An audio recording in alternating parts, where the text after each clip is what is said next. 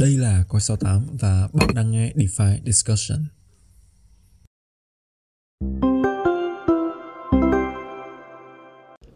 Ok, xin chào các bạn và chào mừng quay trở lại với DeFi Discussion và mình là Hồng Phong đến từ Coi 68. Uh, ờ, cũng lại một thời gian khá là lâu rồi mình mới sắp xếp được công việc và uh, quay trở lại với cái cảm giác quen thuộc này để có thể nói chuyện cùng với mọi người để có thể chia sẻ về những cái thứ đã xảy ra với thị trường trong một khoảng thời gian vừa qua và nhưng mà trước khi bắt đầu thì mình sẽ lại để một gương mặt quen thuộc nói lời chào với mọi người trước ha hello Nguyên Ok, hello xin chào anh em. À, rất vui được gặp lại anh em trong một tuần mới và chúng ta lại có cơ hội để trò chuyện với nhau những câu chuyện xoay quanh à, thị trường crypto và đặc biệt là thị trường DeFi.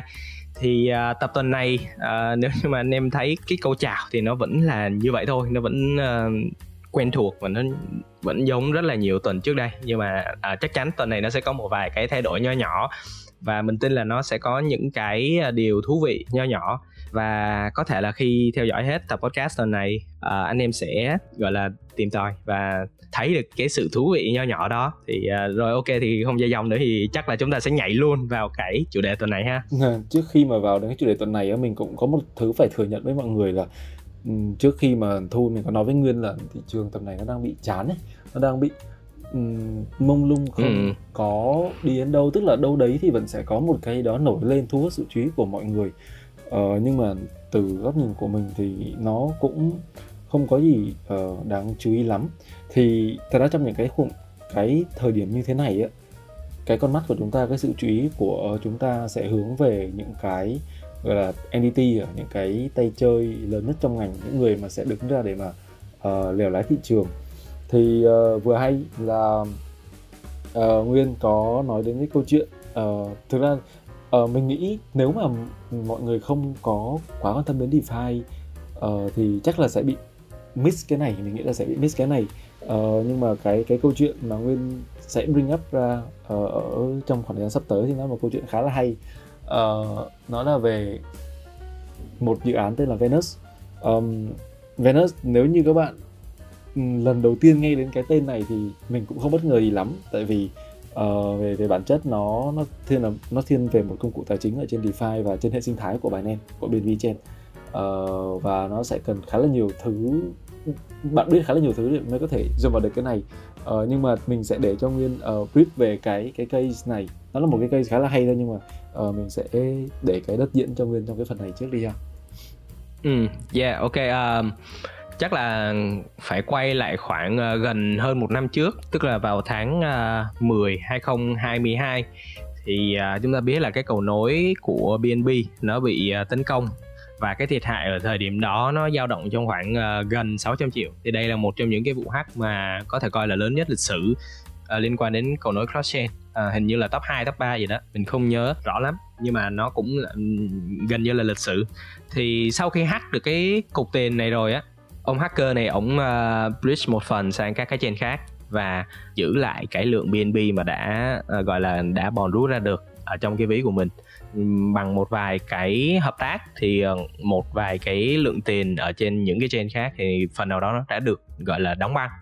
Và cái hacker này á cái lượng BNB mà họ giữ ở trên BNB chain á thì uh, cái cách mà hacker này sử dụng để gọi là uh, trục lợi thì là đép một lượng lớn BNB vào trong Venus. À, thì Venus nó là một cái lending protocol ha tức là nó gần như là thế chấp tài sản vào và nó cho phép mình uh, vay uh, một lượng tài sản theo tỷ lệ tương ứng. Thì ở đây là cái hacker này uh, nạp thế chấp BNB vào và vay ra USD uh, USDT ha. Thì đâu đó vay ra khoảng uh, 120 triệu đô. Thì cái khoảng thời gian mà hacker này thực hiện cái thủ thuật đó thì BNB nó vẫn ở một cái mức giá nó gọi là cao và cái tỷ lệ thanh lý nó không quá là nghiêm trọng. Tuy nhiên là khi mà thị trường nó đang gọi là nó đang nhàm chán như thế này và nó bắt đầu nó có những cái xu hướng giảm kéo dài thì cái vị thế này nó bắt đầu nó tiến gần đến cái rủi ro thanh lý. À, khi mà nó thanh lý thì mọi người bắt đầu đồn đoán với nhau những cái phút liên quan đó là à cái này nó có thể gọi là nó kéo giá bên bi lao dốc một cách thảm hại thì đó là những cái drama uh, những cái tin đồn những cái phút liên quan đến cái vị thế của cái hacker này ở trên Venus. Thì uh, yeah, thì thì thì đó là một cái tóm tắt chung nhất về cái câu chuyện của chúng ta hôm nay. Ok uh, mình sẽ pause ngay tại đấy. Nghe đến khúc này chắc là nhiều bạn sẽ bắt đầu thắc mắc là ở uh, tại sao cầm BNB mà lại phải đi thế chấp tiền ở trên Venus? Ừ. có phải là tại vì dính tiền bẩn xong rồi nếu mà chuyển cái đống BNB đấy đi thì chuyển đến đâu thì cũng sẽ bị khóa và không cash out ra được không À, thực ra thì ờ, cái thủ thuật này ờ, rất là nhiều các cái hacker họ họ sử dụng. À, trước đó chúng ta thấy có một cái case là hacker hack cái ví của Wintermill á, thì Wintermill là một cái đơn vị làm thị trường uh, market maker uh, khá là nổi tiếng trong thị trường. Thì cái hacker đó họ cũng dùng cái thủ thuật tương tự tức là họ gửi cái tiền mà đã hack vào trong cái pool của Curve thì vì các cái giao thức DeFi á, thường nó sẽ có một cái yếu tố gọi là cái permissionless là cái thứ nhất thì cái thứ hai là nó sẽ không có quyền đơn phương đóng băng cái tài sản đó. Nếu như mà cái DAO đó họ quyết định có một cái vote chẳng hạn để để đóng băng cái tài sản hay là xử lý cái khoản tiền đó như thế nào thì cái đó nó sẽ cần một khoảng thời gian và nó không nó không gọi là gọi là nó không ngay lập tức liền thì thì thì nó không có linh hoạt ở cái chỗ đó thì hầu hết các hacker thì họ sẽ sẽ dùng cái thủ thuật đó tức là họ ừ, họ gửi một cái lượng tiền rất là lớn vào trong một cái protocol lending và họ vay ra các cái uh, tài sản chẳng hạn họ rút những cái LP token ra chẳng hạn thì đó là một trong những cái cách mà các hacker họ thường dùng. Ừ, yeah. Và khi mà cầm được đến đến tiền rồi á thì uh, về về mình nghĩ về bản chất của hacker thì trong cái cây của Venus này thì hacker cũng sẽ không quan tâm đến việc là thanh lý ra bao nhiêu đâu tại vì hack mà rút ra được khoảng độ trăm triệu đô thì xài đến cuối đời chắc không hết ờ, nhưng mà quan trọng là cái cục ừ. cái cục tiền đấy á, có những người phải đau đầu để giải quyết hơn đó uh, ừ. thì thì như nguyên nói á, uh, một cái số tiền hàng trăm triệu đô như vậy thì khi mà bị thanh lý á, thì nó sẽ xả ra thị trường đúng không và ừ, đúng và rồi. với một với một cái volume mà eo uột như hiện tại á thì BNB kể cả cho BNB nữa đi 200 triệu đô mà đổ ra thì nó cũng là một vấn đề rất là lớn. Um, cho nên là cái câu chuyện là gì? Câu chuyện là mọi người đang khi mà có những thông tin này truyền ra ngoài thì mọi người lúc nào cũng sẽ hỏi một câu là giá thanh lý đang là giá bao nhiêu? Và hình như là bây giờ đang là giá thanh lý rồi đúng không? À, đã có thanh lý một khoản tức là đâu đó khoảng à, 60 triệu uh, đã được thanh lý. Uh, nhưng mà phía Binance thì họ đã có cái gọi là cái khoản bơm tiền vào khoảng 30 triệu vào ngày 21 tháng 8 vừa rồi thì à, chắc là nói sơ một xíu về cái cách tại sao mà Binance họ xử lý cái vấn đề này à, để gọi là giảm giảm thiểu những cái lo ngại và những cái phút liên quan. Tức là là Binance bơm tiền vào để bảo vệ cái vị thế của thằng hacker? Không không không. À, Binance bơm tiền vào trong cái ví để thanh lý. À, yeah. à, và cái ví này nó được à, cái ví này nó đã được cái giao thức là Venus protocol họ whitelist và chỉ có mỗi cái ví đó là được thanh lý thôi. Okay. đó thì thì thì Binance họ vừa mới bơm 30 triệu vào trong cái ví thanh lý đó. Và và nó sẽ nó sẽ giảm thiểu những cái trường hợp ví dụ như front run chẳng hạn. Ví dụ như nếu như mà một cái vị thế mà nó được mở rộng ra cho public chẳng hạn thì rất là nhiều bot hoặc là nhiều các cái bên họ sẽ chen chúc với nhau họ thanh lý cái đó. Thì cái tài sản thế chấp của hacker á, khi mà các cái bên họ tham gia vào thanh lý và họ rút cái tài sản đó về thì nhiều khả năng cái cái tài sản thế chấp là BNB đó nó sẽ nó sẽ bị gọi là bán ra thị trường để để để những cái người mà tham gia thanh lý họ ờ, gọi là chốt lời. Nhưng mà Venus họ đã gọi là whitelist cho một cái ví duy nhất của Binance thôi. Thì Binance họ cam kết là ok à, chúng tôi bơm tiền USD vào. À, chúng tôi cầm cái BNB ra cái tài sản thế chấp là BNB ra và chúng tôi không không có gọi là không xả cái này ra thị trường. Thì cái đó là cái cách mà họ gọi là họ đang xử lý cái vấn đề hiện tại và nó giúp giảm thiểu những cái tác động lên thị trường à, đặc biệt là trong cái bối cảnh mà thanh khoản nó cũng khá là eo ụt và tâm lý thị trường nó rất là gọi là mong manh à. chỉ cần là một cái một cái phút gì đó thì có thể bà con sẽ sẽ không giữ được những cái vị thế của mình yeah, dạ, nhưng mà quay trở lại câu chuyện nhé thực ra là đến cái này á khi mà đến những cái tình huống như này xảy ra thì chúng ta lại bắt đầu có những câu hỏi về cái ethic của ừ. DeFi cái cái vấn đề về đạo đức của DeFi là ừ, ừ ok chúng chúng ta đã bảo là decentralize rồi nhưng mà đến khi mà có chuyện xảy ra thì vẫn phải tập trung quyền lực vào một chỗ giờ Venus whitelist một cái ví. Ừ. để thanh lý cái khoản đấy thì rõ ràng nó đấm vào mặt cái cái tinh thần của DeFi rồi còn gì. Nhưng mà nhưng mà ví dụ như cái cái cái quan điểm của nguyên về chuyện này như thế nào là chúng ta được quyền can thiệp vào một protocol để đảm bảo lợi ích chung hay là chúng ta nên để cho cái chuyện gì xảy ra thì nó nên xảy ra Uhm, về cơ bản khi mà chúng ta nhìn về cái khía cạnh là DeFi ethics á, thì rõ ràng cái này nó cũng không có chuẩn 100% lắm. Và chúng ta đâu đó ở trong cái thị trường này khi mà chúng ta nhìn ở cái khía cạnh là game tài chính thì chúng ta buộc phải chấp nhận cái cách tiếp cận này thôi.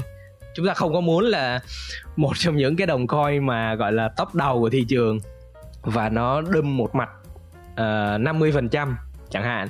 Và nó sẽ thực sự là nó kéo theo rất là nhiều những cái hệ lụy, ví dụ như là các cái đồng coin khác khi mà người ta hoảng sợ lên chẳng hạn. Những cái nhà đầu tư, họ cảm thấy là thị trường nó đang, gọi là, không ổn thì cái hiệu ứng nó sẽ nó sẽ, gọi là, compound lên rất là nhiều khi mà có những cái cách tiếp cận mà nó decentralized. Ừ hoàn toàn. Thì rõ ràng chúng ta thừa nhận với nhau là nếu như mà nhìn về cái khía cạnh là sản phẩm và cái DeFi thì thì đây nó là một cái cách tiếp cận nó không chuẩn lắm nó không hợp lý lắm. Nhưng uh, nếu mà nhìn ở cái khía cạnh là gọi là cái bức tranh chung cho thị trường thì đây là một cái cách tiếp cận mà uh, mình nghĩ là cần thiết. Tại vì rõ ràng là cái tâm lý chung hiện tại thì nó cần những cái đơn vị uh, họ có sức ảnh hưởng uh, họ đứng ra để họ gọi là uh, bình tĩnh mọi người lại uh, để cho cái hệ lụy nó không diễn ra một cách gọi là dây chuyền nó không có một cái phản ứng đổ như domino. Yeah, thì thì cái câu chuyện nó nó lại là chúng ta đôi lúc sẽ phải cần đặt cái decentralize sang một bên để đảm bảo cái lợi ích chung. Ừ thực ra nếu như mà chúng ta nhìn ở cái khía cạnh là vote down chẳng hạn thì cái việc whitelist cho Binance xử lý cái vấn đề đó nó vẫn thông qua một cái proposal của một cái DAO đúng không? Nó vẫn có trên một lý cái thuyết, trên lý thuyết. À, nó vẫn có một cái đề xuất đó và người ta vẫn vote vẫn nhưng mà vấn đề là à cái quyền quản trị của cái giao thức đó thì nó không thừa nhận với nhau là nó không thực sự là nó phân bổ rõ ràng à, nó không phân bổ như một cái DAO chẳng hạn. Nhưng mà nó vẫn có một cái khâu biểu quyết như vậy. Và anh em nếu mà search lại cái đề xuất là whitelist cho uh, Binance họ xử lý cái vị vị thế thanh lý thì vẫn có thể thấy lại được cái proposal đó. Thì đâu đó thì nó vẫn trên lý thuyết thì vẫn là decentralized. Ừ. ok. Ờ, nhưng mà nguyên nguyên vừa mention đến cái vụ đao là mình nhớ đến cái chuyện đấy luôn. Là cũng mới trước cái vụ này một hai tuần gì đấy thôi. Là ừ. cái cái cái vụ mà AV uh, vote down để mua lại OTC 2 triệu đô uh, ờ, CRV ấy ừ. uh, thì đúng không cuối cùng chúng, chúng ta lại bảo là uh, ok blockchain là on chain uh, tất cả những cái transaction uh, nên diễn ra uh, on chain whatsoever gì đấy nhưng mà cái vụ của CRV bọn mình cũng có một cái postcard về um, khá là nhiều nội dung về CRV rồi thì các bạn có thể đọc lại uh, nhưng mà câu chuyện này câu chuyện là Binance Lab nhảy vào đầu tư 5 triệu đô ừ. xong rồi ừ. AV uh, nhảy vào cứu thêm 2 triệu đô OTC nữa ừ thì quay trở lại câu chuyện là cái sự bất cân xứng về thông tin bất cân xứng về về quyền lực bất cân xứng về sức ảnh hưởng nó vẫn sẽ xảy ra và chúng ta phải tin là những người cầm cái cán cân đấy họ hành động vì cái lợi ích chung đúng không? Ừ. À, nhưng mà trước khi có cái này thì nguyên có uh, nói đến cái vụ uh, cũng là CRV cũng là thanh lý đúng không? Nhưng mà cái case của CRV thì lại là một câu chuyện khác. Ừ, thì uh, chắc là uh, mình brief lại một xíu uh, như Phong có đề cập hồi nãy thì bọn mình cũng đã có một cái tập liên quan đến cái uh, uh, cái OTC Wars uh, của Curve. Thì rất là nhiều các cái bên họ đã tham gia. Thì chắc là có cập nhật thêm một xíu tại vì ở lúc mà thực thực hiện cái tập đó thì uh, cái vụ việc nó mới nổ ra nên là cái thông tin nó cũng chưa chuẩn chỉ 100% thì cũng sẽ cập nhật thêm một xíu uh, trong cái tập này. Đó là cái việc mà Binance Labs họ cũng tham gia vào trong cái deal uh, OTC đó và uh, vẫn lại là bài nền đúng không uh, và còn nhiều nhiều bên khác ví dụ như là Wintermill chẳng hạn hoặc là DWF thì họ cũng đã có những cái deal OTC và mọi người uh, tại sao mọi người nói nhiều đến cái uh, CRV OTC deal này mặc dù nó đã qua cách đây khoảng hai ba tuần rồi. Thì câu chuyện là vì cái cũng trong cái đợt mà thị trường lao dốc vừa rồi thì CRV nó bắt đầu nó lao dốc theo cái đà chung của thị trường. Ở đâu đó hiện tại nó vẫn đang ở trong khoảng là 0,45 gì đó. Ở thời điểm mình, bọn mình thu cái podcast này. Thì nếu như mà anh em theo dõi à, thì thấy các cái deal OTC phần lớn nó phân bổ ở trong cái khu vực là 0.4 tức là các cái bên họ mua OTC thì cái giá CRV nó sẽ là 0.4 và khi mà cái giá thị trường nó bắt đầu nó tiệm cận cái vùng OTC đó thì mọi người bắt đầu cũng đồn đoán là à mấy ông tham gia cái OTC World này cũng sẽ bắt đầu, gọi là tan tính gì đó ha. Tức là sẽ sẽ có thể là bán ra thị trường hoặc là làm cái này cái kia thì cũng nhiều cái thông tin nó cũng phút như vậy. Thực ra thì trên, on chain người ta cũng từng thấy một cái một vài cái giao dịch là gửi CRV lên trên sàn Binance của các cái bên ví dụ như là Wintermill và DWF thì nó cũng phần nào gọi là mọi người cũng đồn đoán thêm tức là nó nó uh, nó nó làm tăng thêm những cái nghi ngờ liên quan đến cái việc là các cái bên này họ thậm chí họ có thể đâm thị trường uh, đâm đâm CRV ra thị trường. Nhưng mà các cái bên làm market making này thì họ cũng cũng có những cái đính chính. Và để là mình cũng đọc thấy một cái tweet ở trên Twitter thì cũng uh, bây giờ nó là X ha. Mạng xã hội X thì uh, cái tweet này về cơ bản thì họ cũng nói là à có một cái uh, một cái chương trình uh, VIP account uh, cho phép thế chấp uh, CRV ở trên Binance và thực hiện những cái khoản vay. Thì thì hiểu nôm na nó cũng là lending đó nhưng mà nhưng mà nó nằm ở trên cái khu vực của CX chứ không phải là on chain. Thì có những cái giả thuyết như vậy và song song với cái việc là các cái founder của các cái bên làm market making á, thì họ cũng bảo là à bọn tôi không có không có manipulate gì hết tức là bọn tôi sẽ ok đồng ý làm theo những cái gì trong cái deal OTC thì uh, theo chia sẻ của nhà sáng lập của Cup Finance thì cái deal OTC này thường thì nó sẽ kéo dài khoảng 6 tháng đến một năm tức là những cái bên mà họ đã mua OTC này thì họ cam kết là 6 tháng một năm. Chúng ta cũng gọi là gọi là nghe như vậy thôi. Cũng uh, tin là họ sẽ làm đúng với cái ethic đó.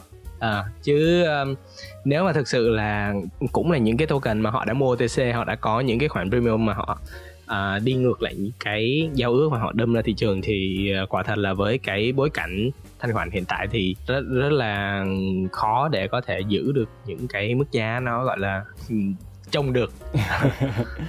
Thì đúng thì cái cái cái cái quan trọng là gì? Uh, khi mà chúng ta nhìn nhìn rộng hơn nhìn về những cái uh, tay chơi lớn này ở tay chơi lớn trong thị ừ. trường thì chúng ta buộc buộc phải tin là họ đang hành động vì lợi ích chung uh, ừ. thì thực ra là họ cũng có cái động lực thôi tức là khi mà họ đưa cái cái thị trường qua được cái khoảng thời gian khó khăn như thế này rồi thì họ phải bet vào một cái cái việc là ừ đây nó chỉ là một cái đoạn correction một cái đoạn giảm uh, trong một thời gian ngắn thôi và uh, trong dài hạn thì nó sẽ tiếp tục đi lên uh, ừ. Ừ. Uh, tuy nhiên nhưng mà câu chuyện này câu chuyện là chúng ta đã thấy rất là nhiều uh, gọi là cũng tay chơi lớn đi. Ừ, cũng cũng làm sai cũng cố cố gắng đi cửa sau cũng làm tất cả mọi thứ để có được lợi cho bản thân mình rồi. Và câu chuyện này câu chuyện thậm chí người ta không nghĩ là người ta làm sai người ta vẫn tin là người ta làm đúng cái chuyện đấy. Ừ, nhưng mà nó nó là một câu chuyện ừ, khác. Nhưng mà thực ra thì nhân nhân cái dịp này thì cũng cũng muốn bring up ra luôn. Đó là uh, chúng ta làm ra những cái protocol để chúng ta hạn chế cái cái sự involve của của con người vào đúng không? Chúng ta sẽ có là ừ uh, smart contract rồi tất cả những cái giao thức rồi tất cả mọi thứ. Nhưng mà nhưng mà đến cuối cùng thì vẫn là mối quan hệ giữa các cá nhân với nhau đúng không? Ờ, ví dụ như là khi mà nhắc đến cây của CRV ai cũng sẽ nói đến cái người sáng lập ông ông Michael uh, người sáng lập CRV Egorov. Ở uh, Michael Egorov. Thì mặc dù là một dự án ấy, nhưng mà cái hình ảnh của của người sáng lập đấy nó nó ảnh hưởng đến dự án rất là nhiều. Và theo cái này ok cái này là tin đồn là thông tin hành lang mình nghe được nhé thì cái việc mà AV hay là Binance hay là những cái uh, bên lớn khác uh, tham gia vào cái deal của CRV ấy, nó cũng là từng cá nhân họ họ làm việc với nhau chứ thực ra chúng ta vẫn không thể nào mà tách được những cái chuyện đấy hoàn toàn ra với nhau được đúng không? Ừ. Nếu mà mọi người có quan tâm đến cái câu chuyện này thì Cao Sam có một cái bài uh, một cái bài viết khá là hay nó tên là DeFi ư còn lại gì đâu không biết Nguyên có đọc cái bài đó chưa ừ. À, nó cũng khá là gọi là tức là nó vừa đúng mà nó vừa sai. Đây là một cái câu câu chuyện mà chúng ta sẽ đối diện với nó trong một khoảng thời gian dài trước mắt tức là tại vì khi mà thị trường nó tăng đi chẳng hạn thì chắc chắn tất cả những gì chúng ta làm đều đúng. Ừ. nhưng mà khi mà thị trường nó correction và nó có những cái gọi là những cái giai đoạn mà hoài nghi như thế này thì uh, nó sẽ xảy ra những cái câu chuyện mà có thể đúng có thể sai như vậy. Uh, và chúng ta sẽ liên tục hỏi là uh, liệu cái thị trường này nó có đang đi vào cái cách vận hành của thị trường tài chính truyền thống hay không? Liệu uh, cái cách tiếp cận hiện tại nó có đúng hay không? Liệu uh, phi tập trung nó có phải là một cái thứ gì đó nó nó nó nó vô nghĩa hay không? Kiểu như vậy thì chúng ta sẽ liên tục hỏi những cái câu hỏi mà nó vừa vừa đúng vừa sai như vậy. Trong mình nghĩ là chắc là trong một năm tới. Hy vọng là sẽ chỉ chỉ phải hỏi trong một năm tới thôi. Yeah. Và trước khi bước vào nói cái cái câu chuyện ngày hôm nay ấy, thì cái thứ mà mà mình với người định nó là nó là money game nó là protocol nó là những cái thứ ít tính chất con người hơn. Uh, nhưng mà từ cái số ở uh, DeFi discussion số năm mươi mấy sáu mấy cũng quá lâu rồi mình không còn nhớ nữa. Nếu mà mọi người có follow DeFi discussion một thời gian rồi á thì sẽ biết là uh, mình luôn bọn mình luôn nói câu chuyện là gì câu chuyện là chúng ta vẫn còn quá sớm à ờ chúng ta vẫn còn tức là ừ. tức là mỗi khi một vấn đề xảy ra rồi thì chúng ta biết là à chúng ta chưa sẵn sàng để giải quyết những cái ừ. cái vấn đề đấy ờ, ừ. và và chúng ta vẫn đang phải đi ném đá vào đường và trong một cái khoảng thời gian khó khăn như thế này á câu chuyện là câu chuyện là chúng ta lại phải cố gắng bơm cho nhau hopium thôi ừ, ok thì uh, chắc là mình sẽ dùng một cái dòng tweet của cái ông uh, sáng lập Wintermill ha để để gọi là ờ, uh, bơm một xíu hopium về thị trường hiện tại. Tức là chúng ta vẫn gọi là vẫn có một cái cái gì đó gọi là hình dung về market maker hoặc là những cái tay chơi lớn ở trong thị trường. Hoặc là những cái người mà thao túng thị trường rồi họ ờ, uh, đâm các thứ. Nhưng mà rõ ràng là trong cái bối cảnh hiện tại thì uh, market maker họ cũng sẽ có những cái động lực uh, để để làm những cái điều mà gọi là làm sao để dìu dắt cái thị trường nó qua được cái giai đoạn này. Tại vì họ cũng không dạy gì mà họ gọi là họ họ tự gọi là đổ bát cơm đá bát cơm của họ đi cả. Thì uh, ông founder của Wintermill thì ông cũng bảo là bọn tôi không không có thậm chí là không có biết gọi là thao túng thị trường nó như thế nào cả. Và tôi chỉ cố gắng là làm sao để có một cái cách tiếp cận mà nó win-win nhất. Thì cái dòng tweet đó nó cũng đính kèm những cái câu chuyện liên quan đến cái vị thế cái đề xuất vay uh, ờ, uh, YFI ờ, của Wintermill thì bọn mình cũng đã có một cái bài viết uh, rất là chi tiết về cái cái đề xuất này uh, và cái cách tiếp cận của Wintermill thì uh, những cái chiến lược uh, tạo lập thị trường thì, thì đâu đó nó vẫn sẽ gọi là không quá là uh, win lose. Tức là nó nó là chỉ là những tay to họ chiến thắng và những người chơi cá nhân họ thất bại. Thì thì cái cách tiếp cận này là một cái cách tiếp cận mà mình nghĩ là chúng ta có thể chấp nhận được ở trong thời điểm hiện tại. Tức là một cái cách tiếp cận làm sao để cho cân bằng mọi thứ trong thị trường những cái thành phần tham gia trong thị trường đều có được một cái incentive để có thể tiếp tục và cùng nhau chúng ta đi qua cái cái giai đoạn khó khăn này. Thì uh, yeah thì đó là cái tóm tắt à, về cái dòng tweet đó một cái dòng tweet rất là dài của chắc, ông chắc là phải gửi link thôi chắc là phải gửi bỏ link ở bên dưới thôi. Dạ dạ dạ. thì uh, yeah bọn mình đã có cái bài viết chi tiết về cái cái vấn đề đó thì uh, anh em có thể đọc thêm. Tại vì nó cũng khá là lằng nhằng đó thì, thì nếu mà nói ở trên cái podcast này thì sợ là nó hết một tiếng mất. Ừ. thì uh, thực ra với những cái gợi mở của nguyên thì mình nghĩ như vậy. Uh, cũng sẽ cho các bạn nhiều khá khá là nhiều suy nghĩ. Uh, thực ra là sau cái sau khi nói chuyện xong thì mình cũng có những cái uh, những cái suy tư uh, của riêng mình. Nhưng mà uh, câu chuyện là gì? Câu chuyện là trong trong thời hiện tại uh, chúng ta vẫn có những good actor những uh, những người mà người ta sẽ hành động vì cái lợi ích uh, chung của thị trường. Và uh, cái cái thứ tốt nhất mình nghĩ mà chúng ta có thể làm trong thời điểm hiện tại là chúng ta có thể cố gắng hiểu được cái cái cuộc chơi nó đang diễn ra như thế nào. Và giờ phải phải ừ. chấp nhận được nó thôi phải chấp nhận nó thôi.